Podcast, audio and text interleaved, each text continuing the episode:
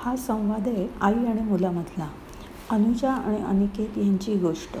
पंचावन्न वर्षाची आई आणि तीस वर्षाचा मुलगा. आजकालच्या नवीन ट्रेंडनुसार त्यांचीही फॅमिली ब्रेक झाली. ब्रोकन फॅमिलीचे असे काही वेगळे प्रॉब्लेम असतात. ज्यांचे आयुष्य सरळ मार्गाने गेले आहेत त्यांना ते कसे बरं कळणार? आधी मुलगा डिप्रेशनचा शिकार होतो. त्याला बरं करता करता आईचं नर्वस ब्रेकडाऊन होतो. आता मुलगा रिकवर झाला आहे आईचं वागणं त्याला खूप खटकतं आहे तो वारंवार आईशी बोलायचा खूप प्रयत्न करतो आहे अगं आई आज तरी संध्याकाळी चालायला जाऊयात का? नको रे त्या पावसात मला चालता नाही येत. एक एक पाऊल जपून टाकावं लागतं. इतकं रान वाढलं आहे आजूबाजूला त्यात मला सरपटणाऱ्या प्राण्यांची फार भीती वाटते. एवढा पावसाळा संपला की मग जाऊ आपण? आणि रस्ते तरी कुठे चांगले आहेत रे आता? अगं आई मी फक्त एका वाक्यात प्रश्न विचारला होता. त्याचं एवढं डिस्क्रिप्शन द्यायची काहीच गरज नव्हती. तू फक्त हो किंवा नाही म्हण. तेवढं म्हटलंस तरी चालेल. माझ्या प्रत्येक बाबतीत तुला वाकडंच दिसतं का रे आई किती निगेटिव्ह विचार. सारखं का तुला असं वाटतं की काहीतरी प्रॉब्लेमच होईल? तुझा फिटनेस एकदम खड्ड्यात गेला आहे म्हणून मी मागे लागतो आहे तू बस घरात. मी तरी खाली जाऊन येतो. ठीक आहे. पण छत्री घेऊन जा बरं. अगं आई पाऊस आला तर भिजेन मी. मला आवडतं पावसात भिजायला. आणि कपडे ओले झाले तर आल्यावर स्वतः वाळत टाकेन. प्लीज त्रास नको ना करून घेऊ.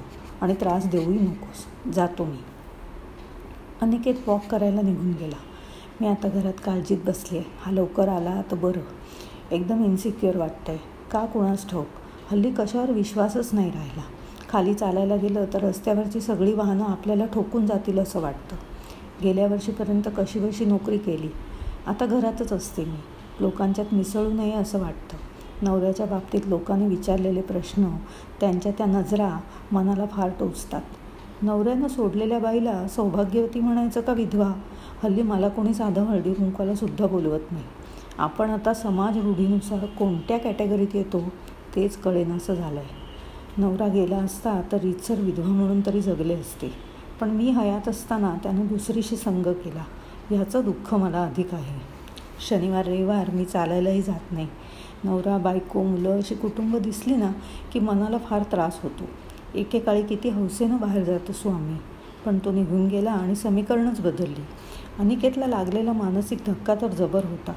दीड वर्ष डॉक्टरांची ट्रीटमेंट घेतल्यावर तो त्यातून वर आला. त्यावेळेस त्याला बरं करायचं आहे हा एकच ध्यास होता मनात. त्याला सावरता सावरता आपण किती ढासळतो आहे हे तेव्हा लक्षातच आलं नाही. मनात विचारांचं काहूर तेवढ्यात बेल वाजली.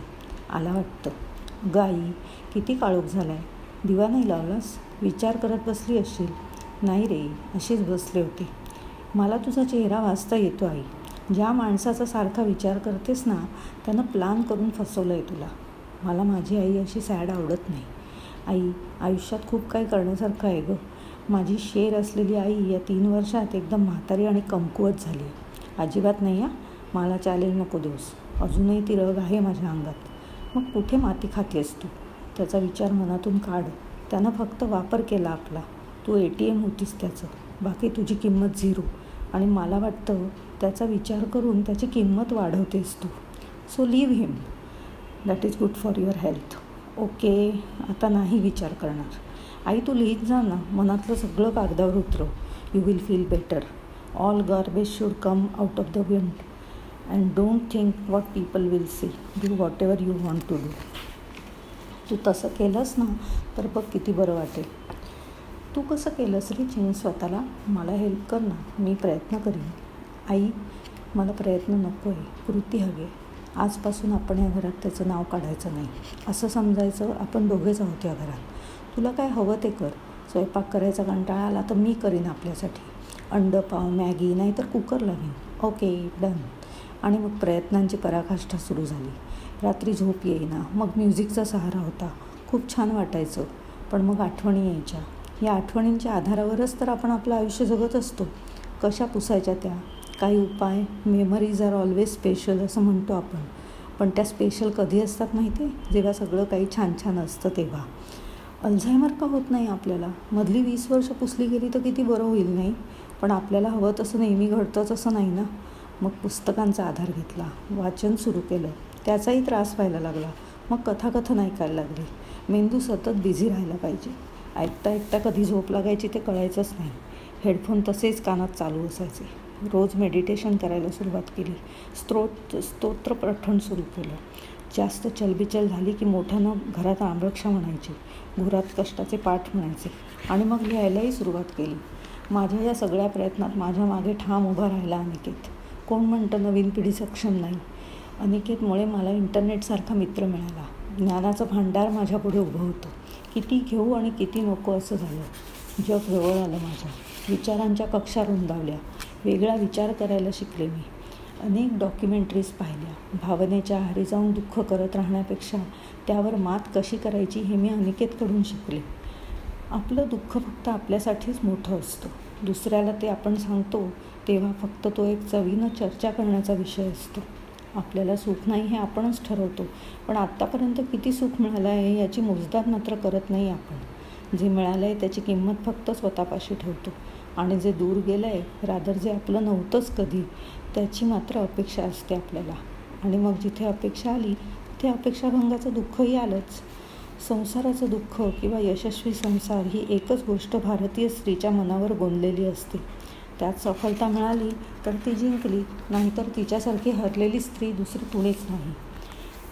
जेव्हा मुलीचा जन्म होतो तेव्हाच आईबाप मनाशी ही पक्की खुणगाठ बांधतात. ही उद्या मोठी होऊन सासरी जाणार. बस इथेच तर संपतो तिचा जन्म. एक स्वतंत्र व्यक्ती म्हणून जर आपण घडवलं तिला मग वेगळंच असेल ना तिचं आयुष्य? तिचं स्वातंत्र्य व्यक्तिस्वातंत्र्य तिनं कसं वागावं याचं ज्ञान तर खरं तर तिला द्यायला हवं. सतत आधार कशाला हवा? वृक्षाच्या आधारानं वेल वाढते वगैरे ऐकायला ठीक पण तिचं बाणगुळ होता कामा नये. भावनिक आधारावर जर आयुष्य जगायचं असेल तर मग शिक्षणाचा काय उपयोग? इतकी मानसिकरित्या कमकुवत असलेली व्यक्ती कधीच सुखी होऊ शकत नाही. अनिकेतच्या सांगण्यावरून मी इंग्रजी सिनेमे सिरियल्स बघायला लागले.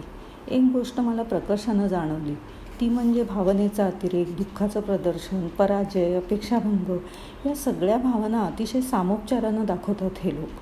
भावनेचं जास्त प्रदर्शन नाही अवडंबर नाही सतत दुःख करणं नाही. मुलांना घेऊन एकटी राहणारी आई त्या मुलांचं संगोपन तर करतेच त्यांना स्वतंत्रही बनवते आणि स्वतःसाठी सुद्धा जगते स्वतःसाठीही जगलं पाहिजे यात तिला काहीही वावगं वाटत नाही आणि तिच्या मुलांनाही वावगं वाटत नाही. मी आता स्वतःकडे लक्ष द्यायचं ठरवलं आहे आपण एकटे जन्माला आलो आणि एकटेच वर जाणार हे त्रिवार सत्य आहे. मृत्यूची वेळ परमेश्वरानं स्वतःच्या हातात ठेवली आहे म्हणून ठीक. नाहीतर माणूस किती उन्मत्त झाला असता कोण जाणे? तर काय आता? जगणं महत्त्वाचं. चांगल्या रीतीने आणि सकारात्मकपणे. थिंक पॉझिटिव्ह बी पॉझिटिव्ह पावसाळा आता संपत आला आहे ऋतू बदलतो आहे वादळी वाऱ्यांनी काही मोठे वृक्ष उन्मळून पडलेत. पण त्याही परिस्थितीत लव्हाळी मात्र डौलांना डोलतात.